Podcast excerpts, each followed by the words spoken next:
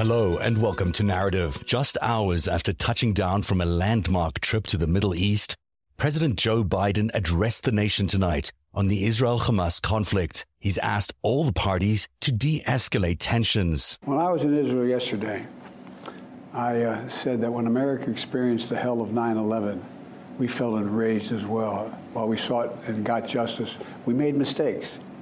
So I cautioned the government of Israel not to be blinded by rage.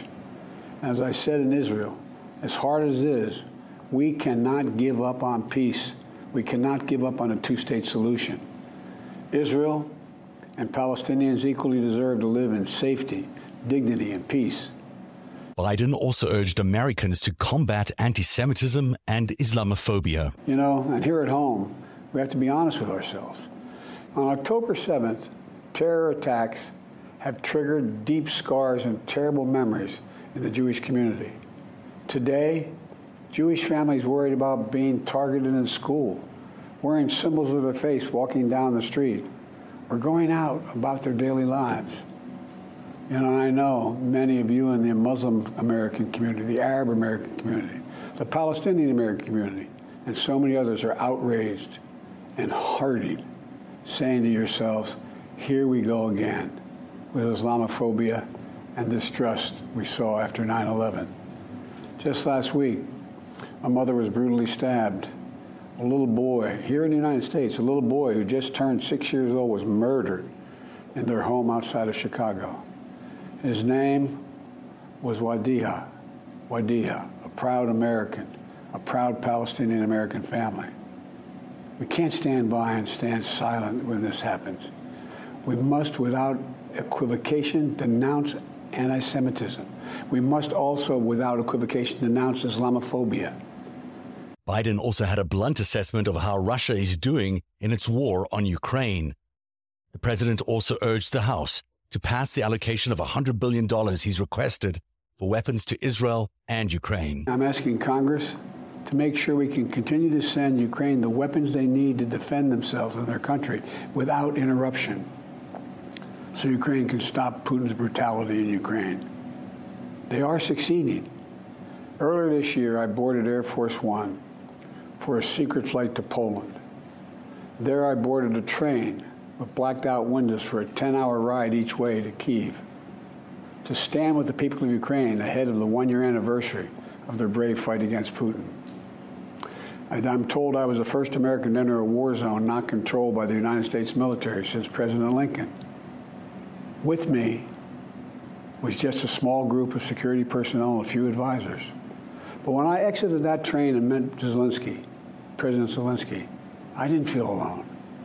I was bringing with me the idea of America, the promise of America. On his return flight from Israel, Biden told reporters that Pentagon officials were working with I D F leaders looking for alternatives to an all-out ground war. But at this hour, that war appears to be inching closer to reality. Former Israeli Prime Minister Ehud Barak warned a ground assault has received a green light. This echoes remarks by current Defense Minister Yoav Gallant, who told troops at the Gaza border to be ready for an invasion. Before leaving Tel Aviv, Biden convinced Egypt to open the Rafah border crossing and allow twenty trucks of aid into Gaza. That'll happen as soon as tomorrow morning. But that aid is described as only being a drop in the bucket. Biden's speech offered solidarity to Israel, but urged de-escalation as the conflict impacts American lives. The speech comes as President Biden balances multiple crises at home and abroad, and it's why we have a very special guest tonight.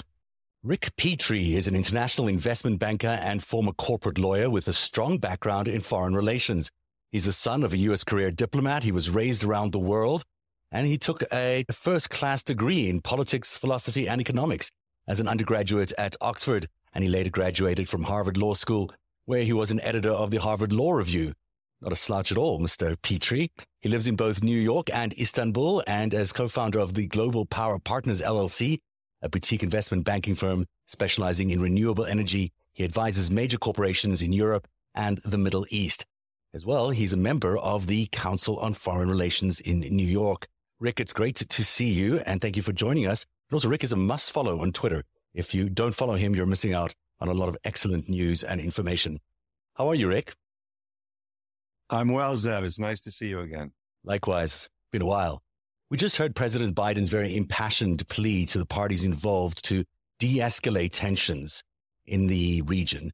Do you think, as we sit here tonight, that the United States can succeed in de-escalating those tensions? Obviously, the atmosphere is very charged. We're still early in the sort of emotional, moral shock of uh, what happened in Israel starting on October seventh. And human nature being what it is, I think the reality is that while it's fine and proper to say what he has said about de-escalating and urging Israelis not to make some of the same mistakes that Americans made in the immediate aftermath of nine eleven, where we were certainly suffering under a similar degree of shock and outrage. I think one needs to say those things, but the reality is that it, uh, uh, it'll take time for some of the immediate passion to cool and for uh, more practical steps to be taken diplomatically and politically behind the scenes, which will allow that normalization to take place. The president also stressed the risk to American lives. We saw today that the Pentagon claiming that the U S ships intercepted three missiles today. Unclear if they were really targeting the U S ships or t- going towards Israel, but certainly Americans are in the firing line. There are many Americans in Israel. There are American hostages that have been taken into Gaza. This is a threat not just to Israel. This is a threat to the United States, isn't it? Certainly true. Anything that involves a threat to Israel is, in one way or another, a very serious threat to the United States. We, the commitment, the ironclad commitment to Israel's security, which remains, is a commitment based, in the first place, on a body of shared values. And that has caused Americans over the decades to look at Israel as one of the lone citadels of democratic values and the rule of law and order, et cetera, in a region where, let's be honest, most countries are ruled by authoritarians of one kind or another. A free press doesn't exist, as it does in Israel. An independent judiciary doesn't exist, as it does in Israel. On and on. There are all kinds of reasons why American interests are and have for a long time been intertwined with those of Israel. And that continues. And at least from my point of view as one American, it's one of the reasons why I, I have decried the authoritarianism, the tendency of Netanyahu's government, he and his allies, to undermine judicial independence, the so-called judicial coup. All of these things are dangerous, not only in their own terms, in terms of what they may do to Israeli society, but in terms of fraying this body of shared values, which is what holds us together as two peoples across an ocean. Absolutely. That's such a critical point. This, this underpinning of democracy is really what we have mostly in common with Israel. And as we look at uh, Bibi's actions over the last few weeks, for one thing, he's been absent in the last few days. He has appeared, I think, a couple of times, but not really any major address to the Israeli people, him, for what's going on. And it's directly related to the fact that he has been conducting this judicial coup, as you point out, through this crazy legislation that he's trying to implement, which really will turn Israel slowly. We're seeing firsthand the threats of what it means when you start playing with democracy. This is what it looks like. This is quickly the situations can turn. And Israel itself is yeah, hundreds I'm, of- I'm watching. Right. I'm, I'm watching as closely as I can from a distance the evolution of Israeli public opinion in reaction to the Hamas attacks. And it is notable to me, as you say, that uh, Netanyahu has been relatively absent. He hasn't made any large public appearances. I've read reports that he has appeared in curated, closed-door meetings, for example, with serving troops. And in one of those, he was heckled and shouted down and had to leave hurriedly. Mm-hmm. So I think it's not an accident that we're not seeing very much of Bibi, because he has got to be, justifiably, unsure of his position and not wanting to expose himself to that sort of attack. It's really like uh, President Biden has been uh, ruling Israel over the last few days. Just when you look at the reception he has gotten, uh, you know, he has been the man who's who's responded the most effectively in terms of leadership. Uh, and certainly Israelis and, and family that I talk to are very, very thrilled at the fact that he's done that, because they have seen a vacuum of leadership from Bibi Netanyahu, and Biden has yeah. stepped in a remarkable way. In, in what is a testament to Biden's, I always call it diplomatic uh, jiu-jitsu, because he's able to just maneuver things in so many ways, on so many levels, on a multilateral way, reinvent the world to to his needs. And uh, this just speaks to Biden's enormous experience over his decades of experience in public service and in diplomacy. Yeah. It means we're, we and Israel are quite lucky to have that kind of leadership in place at this time. One shudders to think, um, uh, you know, administration would do under the same circumstances. Yeah. I will. Uh, I, I agree with everything you said. I, I've noted photographs and others, signs of billboards all over Israel, huge ones, welcoming President Biden, et cetera. It's quite remarkable. And I'm sure it's been helpful in Israel in the aftermath of the attacks. I have some misgivings because of what I imagine the United States will try to do in diplomatic terms within the region to knit things back together. I'm a little bit nervous about Biden being seen to be de facto a kind of leader of Israel mm-hmm. at this moment. When I heard that on his visit, it was planned that he would actually sit in the war cabinet mm. and listen to their war plans mm. and give comment, et cetera. Obviously, it's helpful if he's able in that setting to urge calm, a little more dispassionate and less immediately pained line of advice. But on the other hand, whatever flows from the war cabinet and whatever Israel now does in Gaza or anywhere else will be identified with the United States. Mm-hmm. And it will be said in Cairo and Riyadh and throughout the region that this is as much a U S invasion as an Israeli invasion. I don't think that will be helpful. Yeah. So some measure of distance is going to be required on the U S's part. And he's walking a very fine tightrope. I admire very much what he, what Secretary Blinken, others in the team have been doing. I think they've done as fine a job as anybody could do. But let's all be honest, this is one hell of a bad situation. It is one hell of a bad situation. That's one way of putting it. The The attempts by uh, Biden and Blinken seem to be centered mostly around the possibility that they can, in some way, get these hostages released. There are some two hundred, maybe, hostages being held by Gaza in those tunnels. The thinking amongst the State Department officials is that they, if they can succeed in getting the hostages released or exchanged, then the whole war could be called off.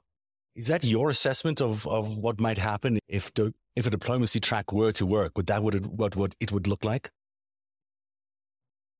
Possibly. There are those, Tom Friedman is one who has published calling for uh, sort of a sequenced or phased approach to this, holding off the invasion, attempting the rescue of the hostages, if not by diplomacy, then by unconventional warfare methods. The Israelis are probably as good or better than most other militaries in the world at secret operations, but something that is more akin to the surgeon's scalpel than a blunderbuss or the proverbial elephant crashing around in a pie shop may be what's called for here. We'll have to see. I'm certainly not uh, in a position to make the kinds of close calls that they're going to have to make. But I'm pleased to see that for weather or other reasons, the invasion hasn't yet happened. And I'm hoping that there may be some developments that will enable us to avoid that, at least initially. I think that's that's quite true from reading in the latest assessments. It seems that they're holding off. They're holding. We did hear from uh, Israel's defense minister, Yoav Gallant, today. He addressed troops saying, you now see Gaza from afar. Soon you will see it from the inside. The order will come. We've heard similar Uh, mentions by former Prime Minister Ehud Barak, who said the green light has been given for a ground war. We've even heard from the economic minister who said that their priority will be to eliminate Hamas if there is a ground war, not to rescue the hostages. That'll be a secondary uh, priority, which I thought was interesting in terms of tactics, but or at least military strategy. But it is they're ready to go. Certainly that's what they're signaling to Israel and to the troops. The economic minister who said that Um, their priority will be to eliminate Hamas if there is a ground war, not to rescue the hostages. That'll be a secondary uh, priority, which I thought was interesting in terms of, of tactics, but um, or to be military strategy. But it is, you know, they're they're ready to go. Certainly, that's what they're signaling to Israel and to the troops. Um, that doesn't necessarily mean it's coming. It just means that they're signaling that to the world and that they're mentioning that to make sure that Hamas and all the other players in the region are aware that they are fully ready to pour in three hundred thousand troops if they need to. It doesn't mean that they will. No, exactly. And I think you're right to note that there's obviously a significant domestic P R strategy being executed, which is different than a military strategy. And they need to be seen by the Israeli people to be poised, forceful, especially, let's remember, coming from an administration that is an Israeli administration, which I think anybody would have to say was caught napping. So, you know, in a in the aftermath of that, from which there must be terrible embarrassment, chagrin, maybe even shame, they need to be seen to be forward-leaning, forceful, on the job, et cetera. But whether they actually act on it, I think, is yet to be seen. Biden, my, by the way, I, my expectation is that they will. That is interesting. I, my expectation and uh, is that they won't, actually, because I think that the, the no. realities of entering that territory are just horrible. There's, there's no winning this war, really. Uh, there is a... You might be able to conquer the territory. You might be able to do that, but you will lose so many soldiers. And the lives of these hostages are really, they're going to be in tunnels. They're going to be in booby-trapped tunnels. It's not going to be easy to get oh, it's horrible. out. So just, and then the civilians, there's such a two million Palestinians living there. You've got enormous suffering happening already. You've got misfires by Uh, Hamas that are claiming hundreds of lives. Uh, it's a quagmire. And then the possibility that Hezbollah might march over the northern border, and who knows who else might decide to join in this fight.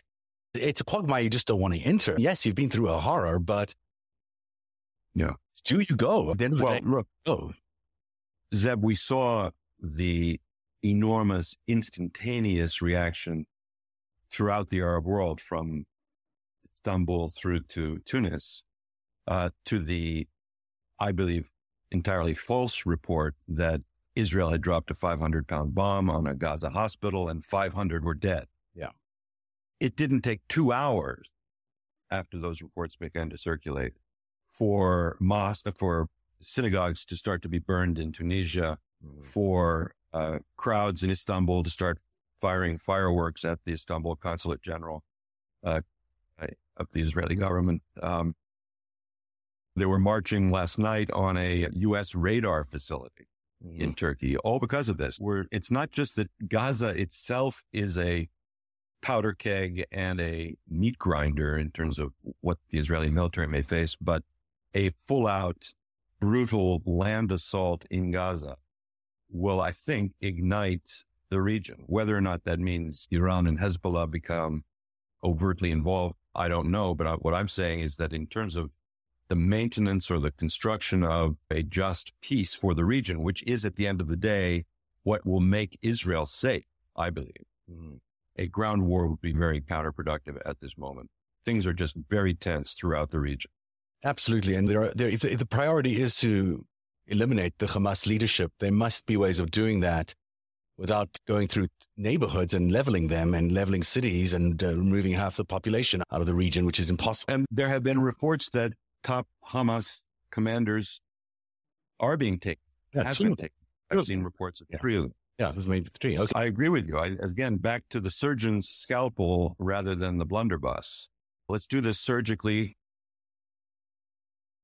The, the Israel that made the successful raid on Entebbe mm-hmm. is an Israel that I think has the ways and means of handling this in a militarily dominant and internationally impressive way to show the strength and the unique capabilities of the Israeli military without sending three hundred guys in, three hundred thousand guys in. Yeah. The bloodshed would be enormous if they do.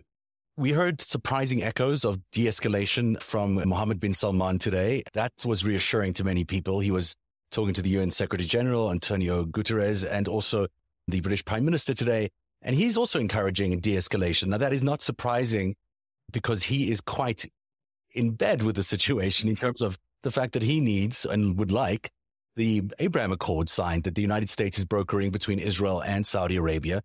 To him, that is a, a real feature of his remaking of Saudi Arabia.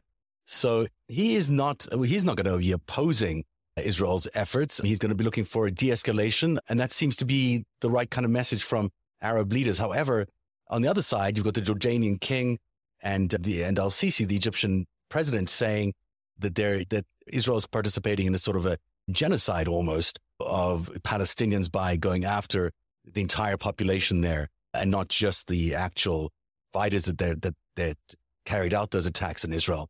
Why do you see the Arab world lining up here? Do you see the Saudi Crown Prince continuing to operate as a maybe a sideline partner of the United States in quelling this? And can he play a bigger role as well with his new relationship with Iran? Mohammed bin Salman is a very complicated character in my view, and his relationships uh, are very complicated.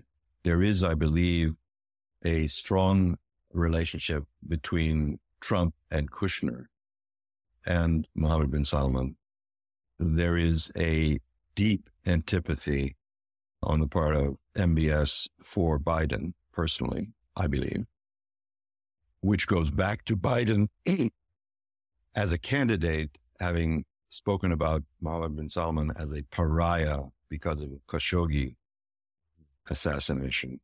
I'm told by very well-connected Saudis, whom I know well, and it's a place where I have done and do business, that it's a deeply personal, almost a vendetta, which we see also in the manipulation of the oil price in an attempt to hinder the re-election of President Biden. All of this from a U S perspective is playing out now on a very complicated chessboard in which I think, as you say, bin Salman probably has an interest in fostering, furthering the Abraham Accords, not out of any particular strategic set of goals, but more for commercial and economic goals. There's been a lot of activity under the cover of the Abraham Accords between Israeli tech entrepreneurs and others coming into both the Kingdom of Saudi Arabia and the U A E. Mohammed bin Salman has grand projects, at least has made great publicity about some supposedly grand projects at NEOM, for example, a so-called tech city in the northeastern part of the kingdom. He, if there is Israeli involvement there. He would love to see that progressed. So on the one hand, yes, I think he has an interest in at least not blowing up the momentum which has already been created under the cover of the Abraham Accords. But on the other hand, I think it's naive not to credit him with an undue amount of authority or ability to sway the situation domestically. There, there is a true body of public opinion in the Kingdom of Saudi Arabia, which while it may not be expressed freely in the front pages of newspapers, et cetera, weighs on and helps to shape the policy of the government. And the initial reactions of Mohammed bin Salman to the October seventh events, I think, were a true, reliable reflection of where those pressures are tending, and they continue to tend that way. I think there's very strong affinity with or alignment with the cause of the Palestinian people. This is nothing new. It obviously goes back generations. And it is not going away, and it's something that's going to have to be dealt with. And I think he knows it. All of the rulers in the region know it. When you talk about Mohammed bin Salman and, and Trump, then feel it, you're right. Uh, and you go back to twenty sixteen and you look at that, uh, the foreign players that lined up to back Donald Trump as a candidate uh, for president, whether they did so legally or illegally is questionable. But the players there were Bibi Netanyahu, M B S, the U A E Crown Prince, M B Z, Russia, or probably China as well, Egypt. These are all countries that, yeah. uh, that sought Trump as president, and one would argue could uh, have maybe helped install him. I would say they did, mm-hmm. especially with the oh, mm-hmm. operations of Psy Group and the like. So M- MBS is very much in the Trump world. Netanyahu is very much in the Trump world. It's certainly with his funding originally from uh, Adelson, uh, the same funding that brought about uh, Donald Trump and the twenty sixteen G O P win. We're talking here about a very small group of people and a small concentration of, of wealth, and yet they don't seem to be behind Donald Trump at the moment. As I say, because in part, they are influenced by or subject to pressures from their own domestic constituencies. You know, M B S still has to respond to and, and garner the support of a number of constituencies domestically. And I don't think he's fully achieved that in terms of what's going on with the Palestinians. I think he still has to answer to that and respond to that. It seems to me that when he and Jared were enjoying those late night talks in twenty seventeen, they were staying up way too late, doing God knows what. But one of the things they were doing was redesigning the world or redesigning the Middle East. And it seems that in their attempts to redesign the Middle East, they thought they could just buy out the Palestinian leadership, that there would be a way for them to just provide them with fancy cars or fancy neighborhoods or who knows what, and get them to side with these Abraham Accords. And in fact, what they landed up doing was it created a real tension in the Middle East. Ultimately, they, the Gaza leaders, the Hamas leaders were ignored and, and in this whole process. And so you could argue that the reason that Hamas even launched this attack is because it's because of that. It's because of the Abraham Accords and because of the fact that they were left on the sidelines by Jared Kushner, who subsequently got a two billion dollars deal payoff from uh, from M B S. There, there's a real con- a strong, direct line between those two things. I would agree, and I we could talk separately about the two billion dollars, et cetera, but it has to have been the case that the Hamas leadership saw the normalization of relations between Saudi Arabia and Israel impending. It was close to happening. M B S himself had made statements to that effect, that it was progressing and was nearing conclusion.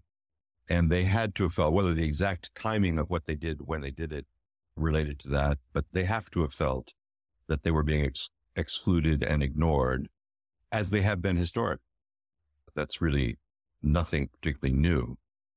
Ironic, because as you and I were discussing before we went before the cameras, there's now very credible reporting out of Haaretz and Jerusalem Post and other places that the Likud government, Netanyahu particularly himself, lobbied Likud and spoke in public in front of a Likud conference in March of two thousand nineteen, saying that if any of you here with me here today agree with our policy that the end goal has to be to delegitimize and suppress the Palestinian Authority governing the West Bank, our policy must be to support Hamas, including by financial transfers.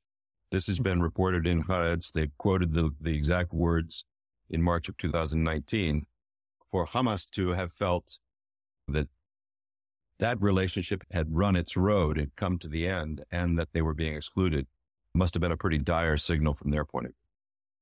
Absolutely. Let me ask you, with your experience in energy, there is no doubt that a protracted war in the Middle East can impact oil prices and, and production in the region.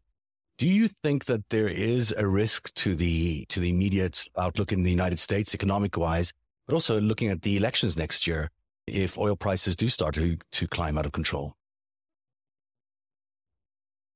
The short answer to the last part of your question, would it impact the presidential elections if there were a dramatic spike in oil prices, is certainly yes. Mm-hmm. It's conventional wisdom among any U S politician groups that uh, rising prices at the gas pump are bad news electorally.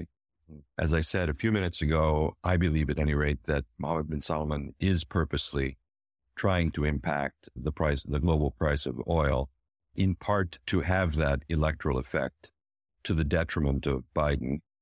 I think that's part of what's going on. Having said that, the U S economy is in exceptionally good shape, in my view. All of the numbers show that. And we're now producing oil on our own domestically at a rate and at levels that haven't been seen for twenty or thirty years. So I think we, we would be, absent some really huge oil shock of the nineteen seventies type, we're going to be pretty much insulated this time. I don't worry about it greatly. That's that's encouraging to hear amidst all this dark news.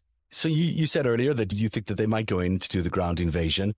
Do you think that Biden's very forward-leaning approach by flying into Israel and having these negotiations, having these talks, addressing the war cabinet and, and meeting all those first responders. Do you think it's changed the tone of where this has going, where this is going? Because it certainly felt to me like we were on the path to immediate retribution, no matter what, complete destruction of Hamas, no matter what. It seems that public opinion has tamped that down a little bit, and that his visit was really incredibly successful. And especially considering he's got so much else to deal with right now, it's quite a remarkable show of force and power to the world at a time when the opposite numbers in China and Russia are trying to do the same thing, but not doing it as successfully. Well, how, how well is Biden doing here in terms of, or how poorly, if you, that's your assessment, in terms of in terms of re-emerging the United States as the dominant power in the world? My view is uh, he's he's doing uh, very well, certainly better than any other U S politician visible on our political scene could have done. Um, but uh, the reemergence of the U S as a, a significant or pivotal player in the Middle East is, for reasons that go beyond Biden's personal skills and experience and knowledge of and rapport with various leaders, et cetera, it's really the fact of the situation is that the, that it's faute de mieux. It's for want of anything else. Mm. If you take the U S out of the equation, who else is going to come in and, and be able to run shuttle diplomacy as Tony Blinken did for forty-eight hours among all those capitals? I don't see Lavrov being able to do that. Well, certainly China. I don't see the Chinese foreign minister able to do that, but they can't. They can't. They might think they can. Certainly, they try to do that. Uh, yeah, I just, I mean, maybe someday, maybe yeah. someday. But at this moment of crisis, the only country that could do so is the United States, and all the players, by their actions, are recognizing that. And I think that's. So I think there was more. There was my expectation. First of all, I was not entirely happy that Biden planned to go, for the reason I said earlier, that I was worried that his seance with the war cabinet, et cetera, would too closely identify us with some brutal operation that might ensue as he was wheels up from uh, the airport. And I thought that might be very bad for us internationally and might undermine our ability to play a peacekeeping role in the aftermath of that. But I think that the plan for that visit included more than gestures of support for Israel in a, in a troubled time, sympathy, et cetera. I think that there was a very active system of behind-the-scenes diplomacy going on. And the cancellation of the Amman meetings scuppered at least part of that.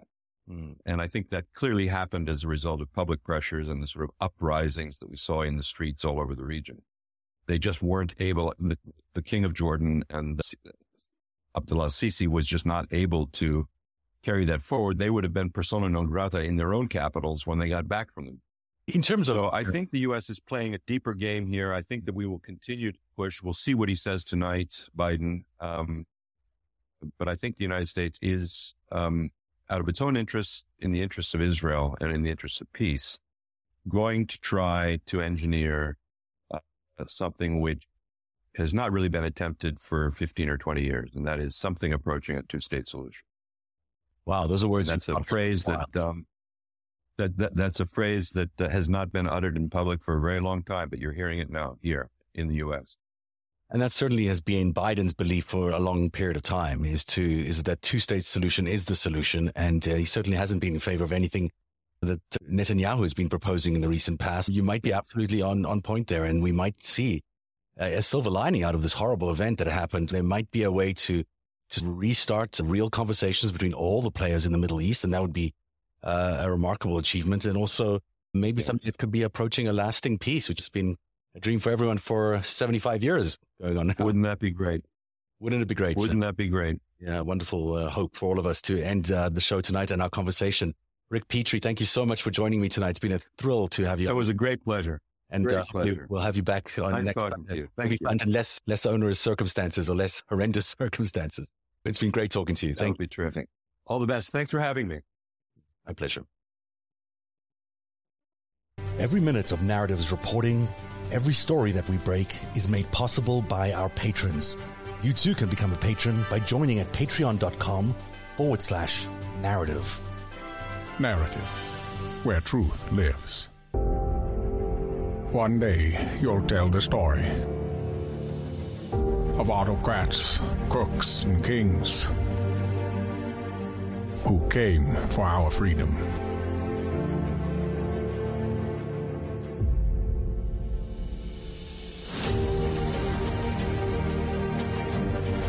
A story of citizens who stood up to tyranny and won.